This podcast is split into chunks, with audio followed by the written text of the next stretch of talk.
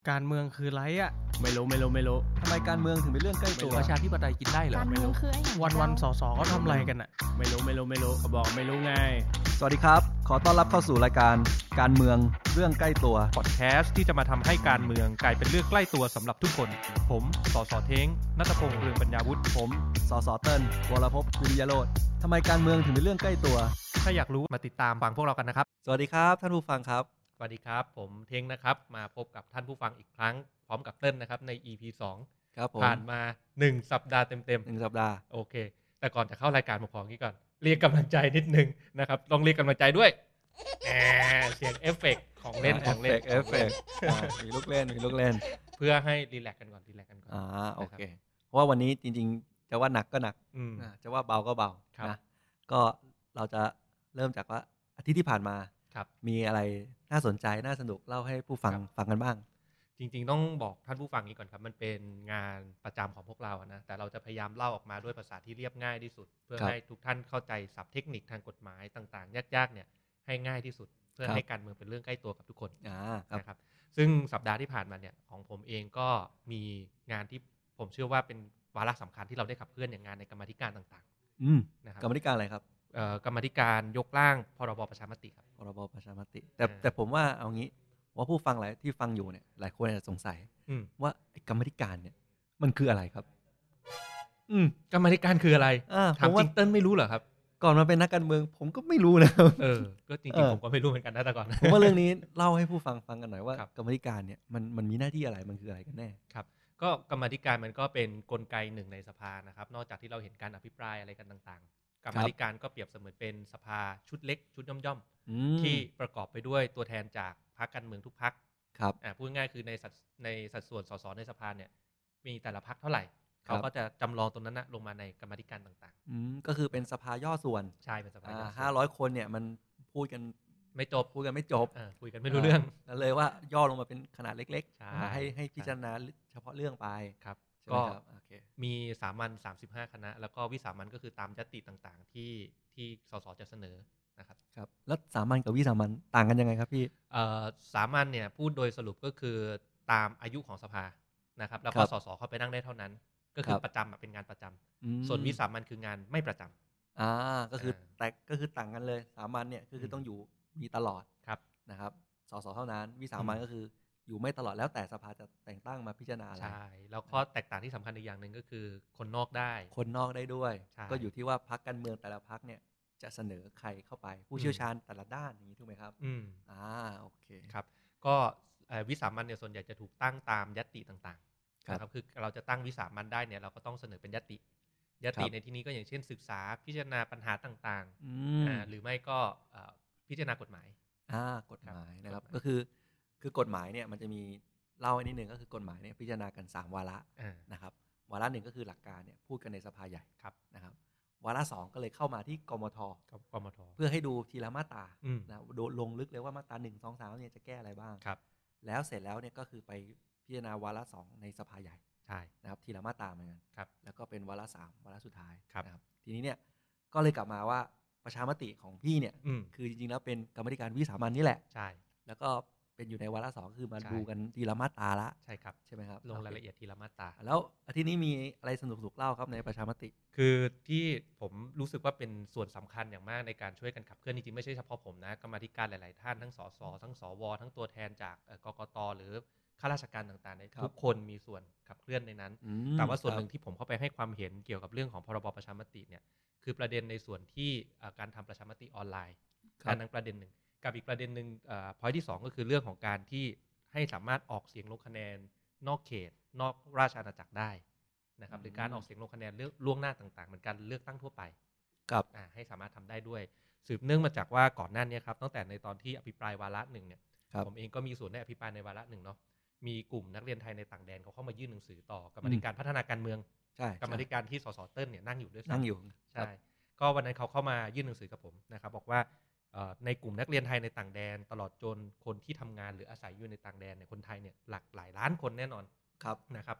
จะต้องเสียสิทธิไปถ้าพระราชบัญญัติฉบับเนี้ยไม่รองรับการ ม ออกเสียงนอกราชอาณาจักร และไม่รองรับการออกเสียงลงคะแนนทางไปรษณีย์หรือทางอิเล็กทรอนิกส์ ครับก็คือว่าไอ้ประชามติที่รัฐบาลเสนอมาเนี่ย อื ไม่เหมือนกับอ่าการ กา เลื ร อก เลือก ตั้ง ตั้ ส ง ส ใช่ อ่า ใช่พูดง่ายคือมันทำไม่ได้อะมัน อ่า หนึ่งคือคุณจะต้องไปออกเสียงประชามติในวันนั้น อ่า สองคือคุณทำนอกประเทศไม่ได้ ครับ สามคือคุณทำทางไปรษณีย์หรือออนไลน์ก็ไม่ได้ด้วยคือคุณจะต้องบินกลับมาประเทศไทยในวันนั้นเพื่อโหวตอย่างเนี้ยแล้วก็บินกลับบ้าน บินกลับต่างประเทศ อืม อ่า อ่าแล้วแต่จริงน่าคิดนะครับว่า อืม เหตุผลอะไรนะครับที่ที่ที่ทำให้รัฐบาลเสนอประชามติไม่เหมือนกับ คือ ของของเลือกตั้งปกติ คือในวาระหนึ่งเนี่ยถ้าท่านผู้ฟังได้ติดตามแล้วถ้าเต้นยังจำได้เนี่ยตอนนั้นผมอภิอภิปรายไปเนี่ยอ่ารองวิษณุลุกขึ้นตอบประเด็นผมนะ อืม เขาตอบว่าจริงๆ เนี่ยเอ่อสิ่งที่รัฐบาลยังไม่ได้เสนอมา หรือเรียกว่ายังไม่กล้าเสนอ เพราะว่ามันยังไม่เคยถูกทำมาก่อนในการทำประชามติ อืมก็คือมีแค่เฉพาะเลือกตั้งสส ใช่ อ่า โดยเฉพาะอย่างยิ่งการเอ่อการทำออกเสียงลงคะแนนออนไลน์เนี่ยแม้แต่ ครับ การเลือกตั้งท้องถิ่นก็ยังไม่เคยท ครับ ำอ่ะท่านตอบอย่างนี้นะ อืม แต่ท่านเองก็ให้ความเห็นในที่ประชุมว่าถ้าสภาเราจะเห็นด้วย เขาก็ไม่ขัดค้าน อื อ่าม ผมก็เลยเป็นที่มาที่ไปที่โอเค ท่านให้ความเห็นอย่างนี้ในที่ประชุม เรา ครั ก็ บ เลยเอาเข้าไปผลักดันต่อในกรรมาธิการเลย อืม นะครับ โอเค แล้วในกรรมธิการความเห็นส่วนใหญ่เห็นด้วยกับพี่ไหมหรือว่ายังไงครับ เอ่อจริงๆต้องต้องเล่าบทสรุปท่านผู้ฟังก่อนนะ ครับ จริงๆมีมีประเด็นบางประเด็นที่น่าสนใจที่จะหยิบยกเล่าสู่กันฟัง ณ ตอนเนี้ยสัปดาห์ที่ผ่านมาเนี่ยผ่านมาตรามาตรา 12 มาแล้ว ครับ มาตรา 12 เนี่ยก็คือเรามีการแก้ไขเพิ่มเติม เพื่อให้สามารถออกเสียงทางไปรษณีย์หรือทางสื่ออิเล็กทรอนิกส์หรือการออกบวตออนไลน์ได้ละ โหวต ผ่า ออนไลน์ได้เลย อ่า อันนี้ล้ำกว่าเลือกตั้งสสอีกนะครับ ใช่ อันนี้คือผ่านมาแล้วนะ กรรมาธิการชุดนี้ผมต้องขอบคุณทุกคนจริง ๆ ที่เสียงส่วนใหญ่เห็นด้วยแบบนี้ อืม แต่ถอยไปก่อน ก่อนหน้าเนี้ยสัปดาห์สองสัปดาห์ที่ผ่านมาเนี่ย ช่วงที่แรกๆเนี่ยพอตั้งกรรมาธิการปุ๊บ กลุ่มนักเรียนไทยในต่างแดนเขาก็เข้ามาชี้แจงในกรรมาธิการอีกรอบหนึ่ง ครับ เขาก็มีการนำเสนอข้อมูลต่างๆนะครับ ว่ายกตัวอย่างอย่างเช่นนะ การเลือกตั้งการออกเสียงประชามติในรัฐธรรมนูญกำหนดว่าเป็นหน้าที่ เป็นหน้าที่ ของปวงชนชาวไทยทุกคน คือหมายถึงว่าถ้าไม่ไปลงประชามติเนี่ย อืม มีโทษ มีโทษก็คือคุณเสียสิทธิ์บางอย่าง อ่า ใช่ไหม ครับ เขาก็เลยให้เหตุผลต่อ ในเมื่อเป็นหน้าที่เนี่ยรัฐมีความจำเป็นที่ ครับ คุณจะต้องเข้าไปอำนวยความสะดวกให้ประชาชนเนี่ยเข้าถึงการออกคะแนนเสียงได้โดยง่ายที่สุด อ่าอันนี้คือนักเรียนนักเรียนอธิบายอย่างนี้เลย เขาพูดอย่างนี้เลย โอ้โหนักเก่งจริงๆ ใช่ไหม ครับ แต่มีผมอ่ะจริงๆผมยอมรับตามตรงนะ ผมจำไม่ได้ว่าเป็นสว หรือเป็นใครนะ แต่ว่าอยู่ในห้องประชุมกรรมาธิการซึ่งมีทั้งสสสว แล้วก็ข้าราชการต่างๆเนี่ย ครับ นะครับเพื่อความแฟร์คือผมจำไม่ได้ว่ามาจากซีกไหน แต่มีท่านหนึ่งกรรมาธิการท่านหนึ่งให้ความเห็นในที่ประชุมไว้ว่า ครับ เขาคัดค้านเขาไม่เห็นด้วยกับการลงคะแนนเสียงนอกราชอาณาจักร เพราะอะไรครับ ผมก็ทึ่งในเหตุผลเขานะ ออ เขาบอกว่าบางทีเนี่ยคนที่ไปอยู่ต่างประเทศนานๆเนี่ยเขาก็ ครับ รับซึมซับวัฒนธรรมฝรั่ง แล้วก็มุมมองทัศนคติก็จะเปลี่ยนไป แล้วก็จะไม่เข้ากับกรอบความคิดอุดมคติ อืม วัฒนธรรมไทย เออไม่เหมาะไม่เหมาะกับสังคมไทย เพราะฉะนั้นคุณไม่มีสิทธิ์ลงคะแนนเสียง นอกราชอาณาจักรนะครับ ก็คือเขาให้เหตุผลประมาณเนี้ยผมจำได้อืม โอ้โห เราก็อึ้งเหมือนกันนะ ตอนแรกเราก็เอาแล้วตั้งแต่วาระแรกๆ พูดกันอย่างนี้สงสัยออนไลน์ไม่ต้องพูดถึงแน่ๆเลย แต่แต่ผ่านมาหลายๆสัปดาห์ก็ต้องยอมรับตามตรงว่า ความเห็นของกรรมาธิการท่านนั้นก็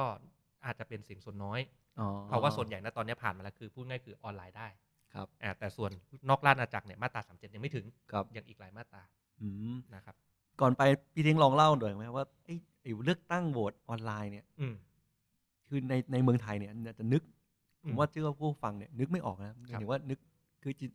ผมคิดว่ามันมันจะยากมากเลยที่ที่ อืม จะนึกว่าเอ้ยจากเดิมเราต้องไปเข้าคูหาเท่านั้นเนี่ย อืม มาเลือกตั้งออนไลน์ อืม ลองเล่าหน่อยว่าจริงๆแล้วต่างประเทศมันมันไปกันถึงไหนแล้วครับ จริงๆ ตัวอย่างต่างประเทศมีมากมายนะ อย่างเอสโตเนียเนี่ยเป็นประเทศต้นแบบเหมือนกันประเทศ ครับ หนึ่งที่เขาใช้ค่อนข้างสมบูรณ์แบบนะครับ แล้วก็เอ่อประเทศอื่นๆอย่างเช่นสหรัฐอเมริกาก็เปิดให้ทหารเขาที่ประจำการอยู่ต่างประเทศเนี่ยสามารถเอ่อโหวตออนไลน์ได้ อ๋อ อั อั นนั้นคืออ่ะเราอาจจะมองว่าเฉพาะทหารอ่ะเป็นกลุ่มเฉพาะ แต่ยังก็ยังมีบาง ครับ ประเทศอีกอย่างนิวซีแลนด์ก็เปิดให้ประชาชนที่ทำงานอยู่ต่างประเทศโหวตออนไลน์ได้ ก็ อืม กรอบก็จะกว้างกว่า ไม่ใช่ทหารเท่านั้นนะประชาชนที่อยู่ในต่างแดนเนี่ย ครับก็ทำได้ ครับ ที่ล้ำหน้าที่สุดที่ผมเห็นอีกประเทศหนึ่งก็คือออสเตรเลีย ครับ เปิดให้โหวตออนไลน์ได้ในประเทศตัวเองโดยที่อ่าเฉพาะกลุ่มที่เป็นผู้ป่วยติดเตียง ที่เขาไม่สะดวกเดินทางมาโหวตที่คูหา ครับ นะครับเพราะว่าผมเชื่อได้เลยว่าลองไปสืบค้นสถิติต่างๆ ของกกตเนี่ยของประเทศเราย้อนหลังเนี่ยผมอาจจะยังไม่เคยเห็นตัวเลขแต่ผมเชื่อได้เลยว่ากลุ่มผู้พิการน่ะออกมาโดยสัดส่วนที่น้อยที่น้อยแน่นอน ครับ นะครับ คือไม่ไม่ต้องคิดอะไรอะ่ะ เราดูจากหลักสถิติ ทุกวันเนี้ยผู้ป่วยอ่ะที่เป็นคนพิการในในประเทศเราเนี่ยมีหลากหลายล้านคนนะ ครับ แต่เราเดินไปตามท้องถนนนะ ไม่เจอ ไม่เจอ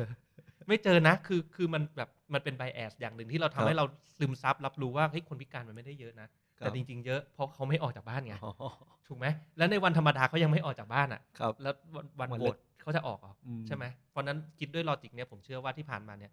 คนที่เป็นผู้ป่วยติดเตียงคนพิการต่างๆเนี่ยที่เขาเดินเหินไม่สะดวกเขาไปโหวตน้อยแน่นอนอยู่แล้ว อืม ก็เลย ครับ เชื่อว่าถ้าเราสามารถทำให้การโหวตออนไลน์มันเข้าถึงได้ เฉพาะบางกลุ่มจริง ๆ ที่ ครับ เราเอ่อต้องการให้สิทธิ์เขาเนี่ยก็ควรจะทำ แล้วมีคนแย้งประเด็นนี้ไหมพี่ ก็มี ว่าแบบว่าเฮ้ ก็ ย มี มันทำให้แบบ เออมันก็ อืม มีการขายเสียงมีการทำอะไรแบบ อืม เออ ก็ก็มีครับก็มี แล้วแล้วเราพี่เทงให้ให้ความเห็นไปยังไงครับ คือจริง ๆ ประเด็นเนี้ยเขาเขาจะหยิบยกมาว่า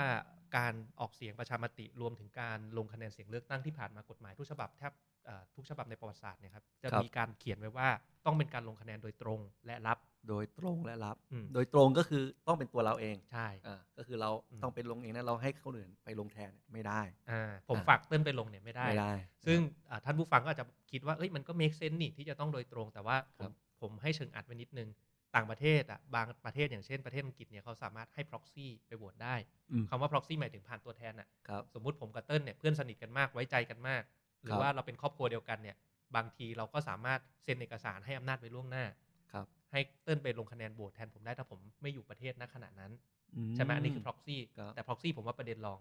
ครับ นะโอเค โดยตรงเราคงไว้ได้อีกอย่างหนึ่งโดยลับเขา โดยลับ คนที่เขาค้านเขาก็จะค้านสุดตัวเลยเขาบอกว่าเฮ้ยการที่คุณให้ไปโหวตผ่านไอ้ตัวเนี่ยอุปกรณ์มือถือเนี่ยสมาร์ทโฟนเนี่ยมันจะรับได้ยังไง อ่า ตอนคุณกดก็มีคนเห็นคุณได้ อ่าก็ถูก เออแต่แต่โดยหลักการเนี่ยเขาก็บอกว่าเฮ้ยการโหวตโดยลับเนี่ยมันสำคัญนะครับ เพราะไม่อย่างนั้นเนี่ยผมจะซื้อสิทธิ์ขายเสียงอะผมก็ทำได้โดยง่ายผมจ่าย อ่ ตังค์ตังค์ ผม พันห ก็ นึ่ ไป ง เชิญโชว์ดูเนี่ย ผมโหวตให้คุณแล้วนะเบอร์หนึ่ง อ่าใช่ไหม อ่า มันก็ยิ่งทำให้คนที่ต้องการซื้อเสียงเนี่ยสามารถเอ่อพูดง่ายมีประสิทธิภาพในการซื้อเสียงมากขึ้นอ่ะ อ่ะง่ายขึ้น เออ ครับ ก็ที่ผ่านมาสมมติผมซื้อเสียงมาเติ้ลก็อาจจะไม่โหวตตามผมก็ได้ถูกปะ ครับ แต่ถ้าเป็นแบบเนี้ยมันไม่รับแล้วมัน อ่ามั มันก็จะมีเรื่องพวกนี้เข้ามา ครับ นะครับ แล้วแล้วกรรมธิการนี้ไฟท์กันยังไงครับ ไฟท์กันยังไงถึงได้ผลลัพธ์แบบนี้ใช่ไหม ครับ เหตุผลหนึ่งที่แย้งแล้วมีเหตุผลมากที่สุดก็คือเรื่องของการโหวตทางไปรษณีย์ โหวตไปรษณีย์ ครับเราเห็นได้จากการเลือกตั้งที่มันผ่านมาโดยเฉพาะการเลือกตั้งปี 62 เนี่ยจะมี ครับ คนไทยที่อยู่ในต่างแดนเนี่ยสามารถโหวตทางไปรษณีย์ได้ อ่าที่มีบางประเทศมาไม่ถึง อ่ะเราจะเล่ากันใน EP นี้เลยไหม เดี๋ยวก่อนเดี๋ยวก่อน เดี๋ยวก่อนเดี๋ยวก่อนอ่ะทิ้งไทายทิ้งไทายก็คือจากนิวซีแลนด์เนาะมาไม่ถึงก็เลยโดน ครับ ตัดตกทิ้งไปกันเน อ่า เจนทิ้งไปนะครับอันนั้นก็คือการเลือกตั้ง 62 ที่ผ่านมา ครับ ทีนี้พอเขาหยิบยกเปรียบเทียบกับเอ่อการโหวตทางไปรษณีย์เนี่ยเขาก็บอกว่า ในเมื่อตอนเอ่อการลงคะแนนครั้งที่ผ่านมาคุณอนุญาตให้ทำทางไปรษณีย์ได้แล้วไปรษณีย์มันก็ไม่รับเหมือนกันตอนคุณการ อ่า ในบัตรอ่ะ ก็ถูกก็ ก็ ถูก คนก็เห็น ครับก็ก็ดูโชว์ได้อยู่แล้ว ก็โชว์ได้อยู่แล้ว า เอออา แล้วมันต่างอะไรกับบนมือถือ ครับ มันแค่เปลี่ยนมีเดียมหรือเปลี่ยนสื่อกลางเปลี่ยนจากกระดาษมาเป็นออนไลน์ให้มีประสิทธิภาพมากขึ้น อืม นะครับ เหตุผลเนี้ยก็เป็นเหตุผลที่ทำให้เอ่อทุกคนไม่สามารถคัดค้านได้แน่นอน อืม เหตุผลหลักนะครับ ส่วนอีกเหตุผลหนึ่งเรื่องของการเอ่อบวชโดยลับเนี่ยผมก็เข้าไปให้ความเห็นในที่ประชุมเนาะ ครับ ไปยืนยันกับเขาว่าในเชิงเทคนิคจริงๆเนี่ยมันทำให้มีความปลอดภัยมีความลับได้มากขึ้น อืม นะครับด้วยเทคโนโลยีปัจจุบัน ครับ ซึ่งบางทีเนี่ยเราไม่ต้องพูดถึงเรื่องอะไรที่มันเป็นเอ่อเทคโนโลยีที่ล้ำหน้าซับซ้อนนะพูดแบบง่ายๆที่สุดมันเป็นเรื่องของกระบวนการการออกแบบระบบอะ ครับ อ่ะผมยกตัวอย่างเต้นง่ายๆนะถ้าผมบอกว่าคนโดยทั่วไปเนี่ยจะคิดว่าการโหวตอะต้องโหวตได้ครั้งเดียว อืม โหวตได้หลายครั้ง เฮ้ย ก็ทุจริตดิคุณก็โหวตแก้ไปแก้มาแก้ไป ครับ แก้มา แต่เอสโตเนียเนี่ยออกแบบระบบไว้ว่า ผมเป็นผู้โหวตเนี่ยผมโหวตได้หลายครั้ง ครับ เรามีกรอบพีเรียดให้แต่ระบบจะนับเฉพาะการลงคะแนนเสียงครั้งสุดท้าย อ่าก ระบวนการแบบนี้มีส่วนสำคัญที่ช่วยรักษาความลับของการโหวตนะฮะ ครับ เพราะว่าอะไร เพราะว่าถ้าวันหนึ่งเติ้ลมาซื้อเสียงผมให้ อ่า ตังค์ผมพันหนึ่ง ผมก็โชว์ให้ดูก่อนว่าผม อ่ะ โหวตอะไร อ่าใช่ผมก็กดปุ๊บเบอร์หนึ่ง อ่า โชว์ให้ดู อ่า เสร็จแล้วปุ๊บไอคนซื้อเสียงเดินผ่านไปแล้วไปหลัง ครับ บ้านผมก็ไปแอบกด ครับ เบอร์สองได้ อะไร ครับ อย่างเงี้ยนะครับ มันก็เป็นแค่กระบวนการในการดีไซน์ระบบที่เราคิดเรื่องพวกนี้มาแล้ว อื นะครับ มันก็สามารถทำได้ พอเราให้ความเห็นประกอบแบบนี้ในที่ประชุมมากขึ้น ผมก็เข้าใจว่าก็น่าจะมีส่วนสำคัญที่ทำให้เออทุกขั้นเขาทุกคนในกรรมาธิการเนี่ยเขาเขามีความมั่นใจมากขึ้น ครับ นะครับ ก็เลยยอมรับในจุดนี้ ครับ แล้วก็ในมาตรา 12 ที่ผ่านไปแล้วเนี่ยในกรรมาธิการเนี่ยก็เขียนไว้ระบุไปแล้วครับมีการแก้ไขจากร่างรัฐบาล อ่า ว่าให้สามารถทำโดยไปรษณีย์และผ่านสื่ออิเล็กทรอนิกส์ได้ อืม เออ ก็คือว่าอ้างอิงจากไปรษณีย์นี่แหละว่าถ้ามันไปรษณีย์ที่มันเป็นกระดาษเนี่ย ใช่ มันยังทำได้เลย ใช่ แต่ออนไลน์เนี่ยอะไรจริงๆมันก็เข้าเงื่อนไขได้หมด ใช่ ก็ยิ่งใช้เทคโนโลยีเข้ามาช่วย ใช่ ยิ่งยิ่งสะดวกกว่าเดิม ใช่ อ่ะส่วนจะเป็นเฉพาะในต่างประเทศหรือเฉพาะในประเทศเนี่ยผมว่ามันคุยกันได้ คุยกันได้ถูกต้ อ่ะถูกองครับ ไหมครับ โอ้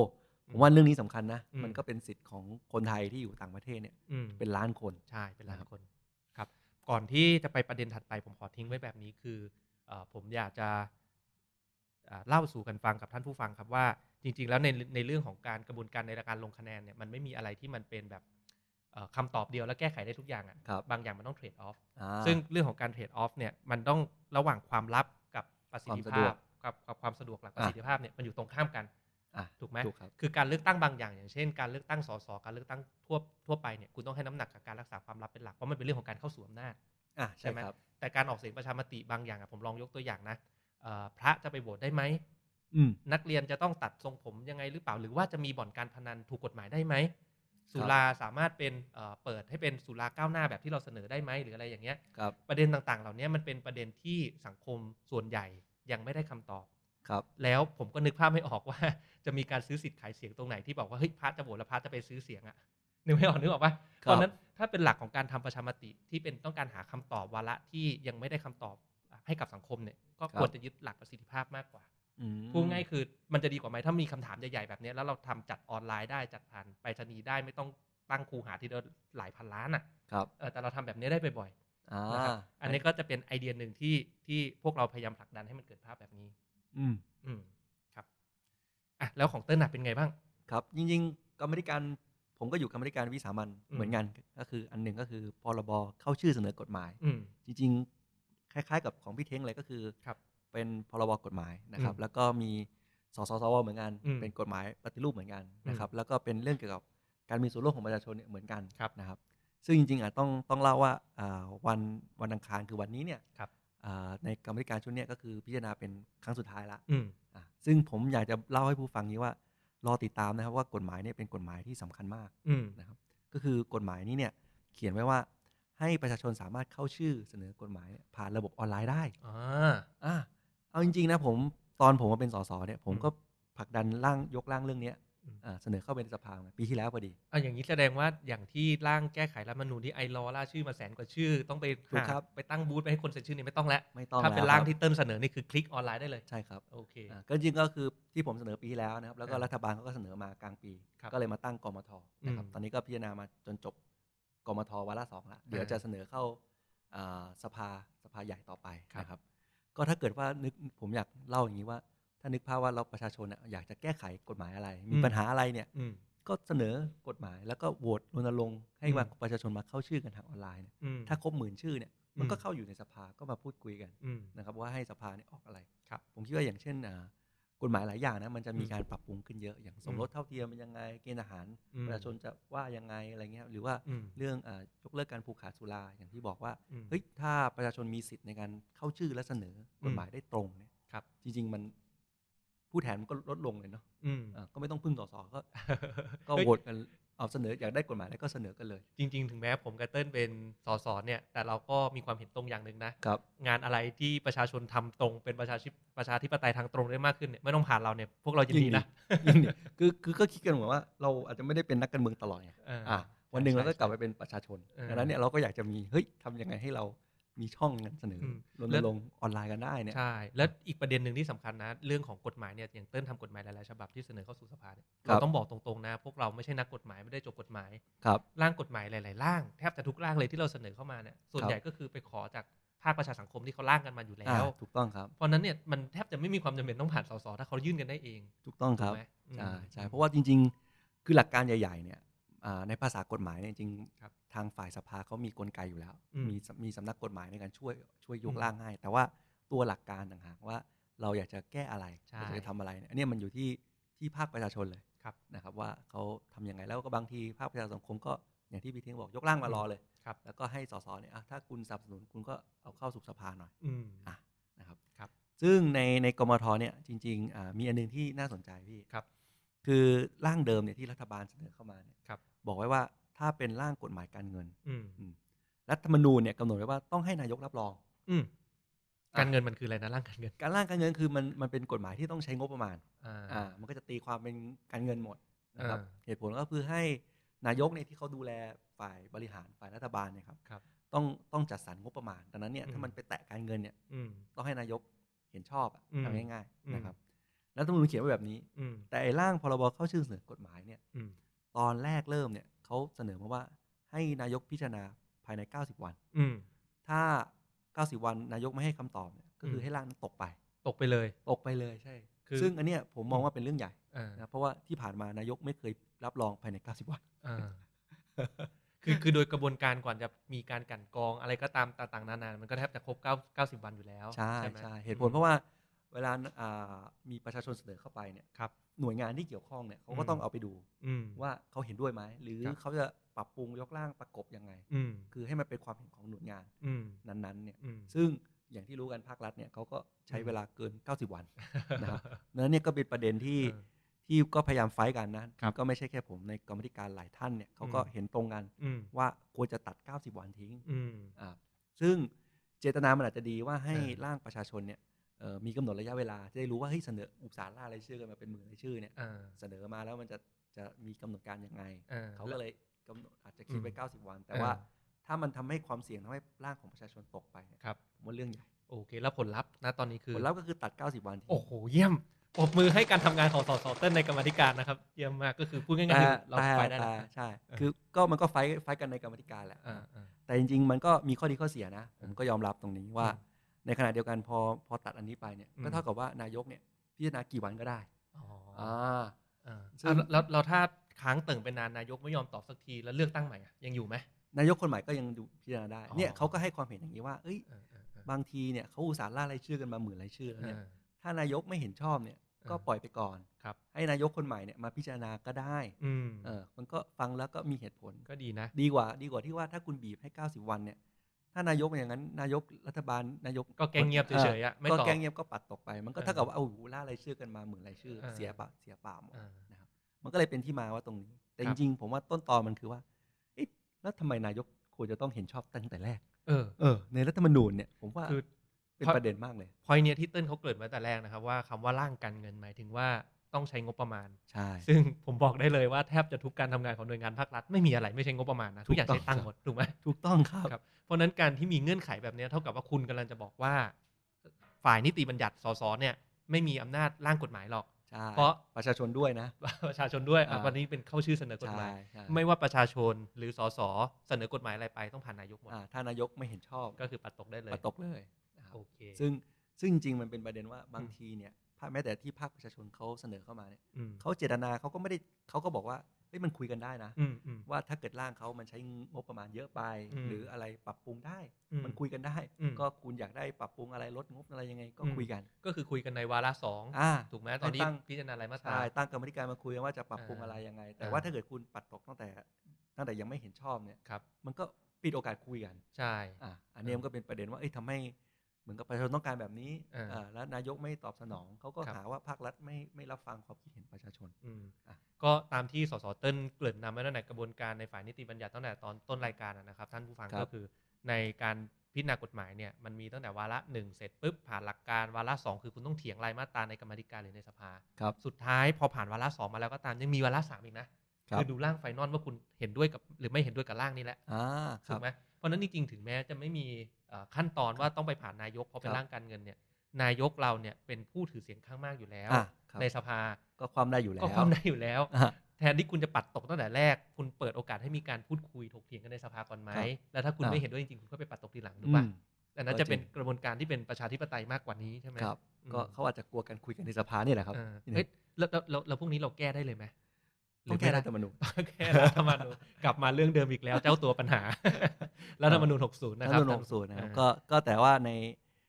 ตอนอ่าถ้าเราจะร่างกันใหม่ผมว่าเรื่องนี้ต้องไฟท์เลย ต้องไฟท์เลย เพราะว่ามีมีตัวอย่างชัดเจนนะฮะซึ่ง อืม ผมเองก็เจอกับตัวนะครับ อ่าอย่าง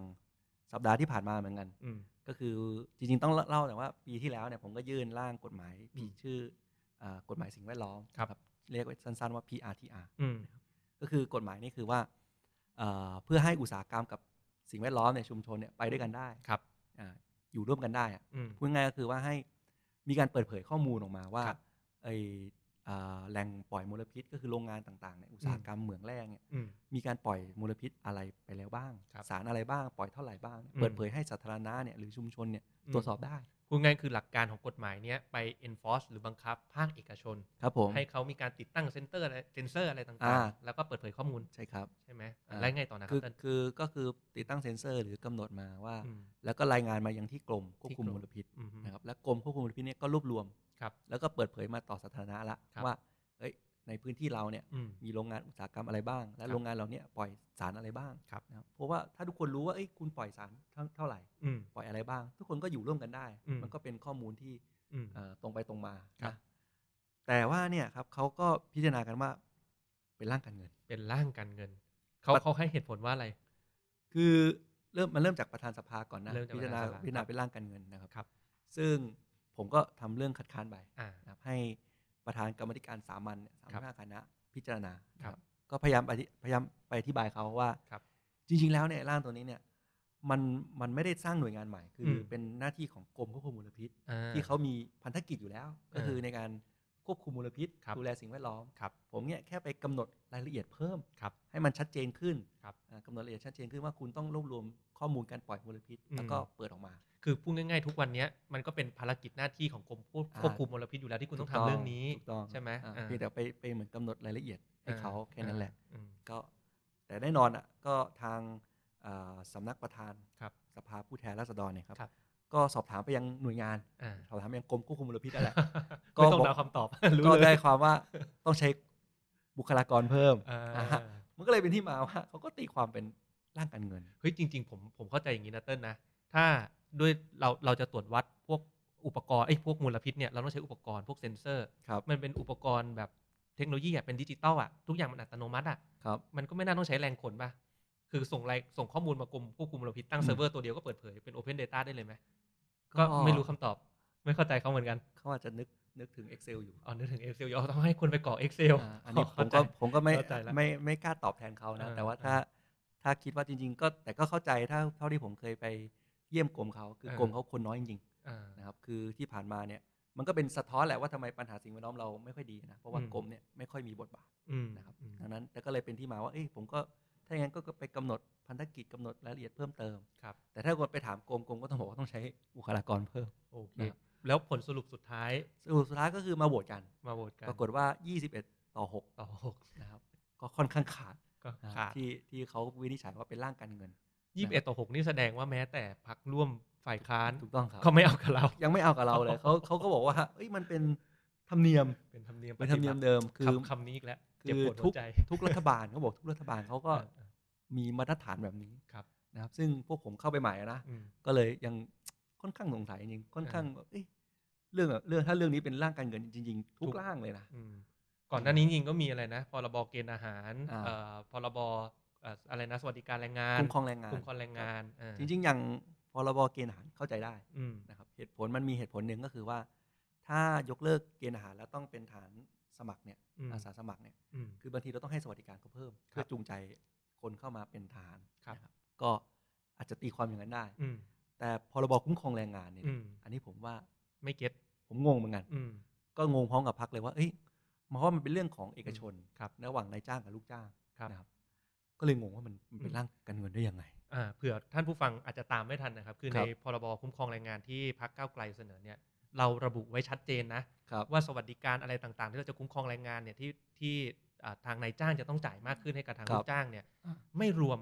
ลูกจ้างของรัฐ ถูกต้องครับ ไม่รวมข้าราชการอ่ะ ครับ เพราะฉะนั้นมันไม่เป็นภาระทางงบประมาณของรัฐอยู่แล้วอ่ะ คือคือไม่ใช่ว่าเรากำหนดแบบนั้น เออก ฎหมายเดิมเนี่ยมันยกเว้นไว้ทั้งพรบนี้เลย อยู่แล้ว ว่าทั้ง เออ พรบคุ้มครองแรงงานเนี่ย เออ ใช้เฉพาะกับเอกชนนะ เออ หน่วยงานภาครัฐเนี่ย เออ จะละเมิด เออ เรียกว่าเอ่อให้คุ้มครองแรงงานเนี่ยน้อยกว่านี้ก็ได้ ก็ได้ อ่านี่นี่เป็นประเด็นปัญหาหนึ่งของของประเทศไทยนะครับที่ เออ ที่ผมก็ตอนเข้ามาทำการเมืองผมก็ตกใจเหมือนกันว่าเอ้ย อ่า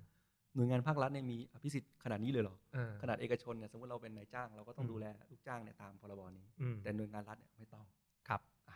ดังนั้นเนี่ย อันนั้นอีกประเด็นหนึ่ง ม แต่กลับมาประ ห เด็นนี้ก็คือมันชัดเจนที่สุดว่าพรบคุ้มครองแรงงาน ไม่เกี่ยวกับภาระทางงง ไม่ บประ ค มาวรณเป็นร่างการเงินใช่ครับ โอเอืม ก็เลยเอ่อยังงงจริง ผมว่ามันมันสรุปได้ประเด็นเดียวครับท่านผู้ฟังก็คือ คือทางอันนี้เราเราไม่ได้กล่าวหานะ แต่จากสิ่งที่มันเป็นมากับเหตุผลที่เราให้ทั้งหมดเนี่ย ครับ ก็ก็พูดง่าย ๆ ก็คือรัฐบาลอ่ะเขาก็เอากลไกตรงเนี้ยมาเป็นกลเม็ด ๆอืม ที่บอกว่าถ้าเป็นร่างจากฝ่ายค้านร่างจากก้าวไกลเสนอเนี่ย ไม่ผ่านฉันหรอก เป็นร่างการเงิน ร่างกันกันหมดก็ไม่ผ่านนายก ไม่ต้องก็จะได้ไม่ต้องมาพิจารณากันในสภา เออ นะครับ ครับ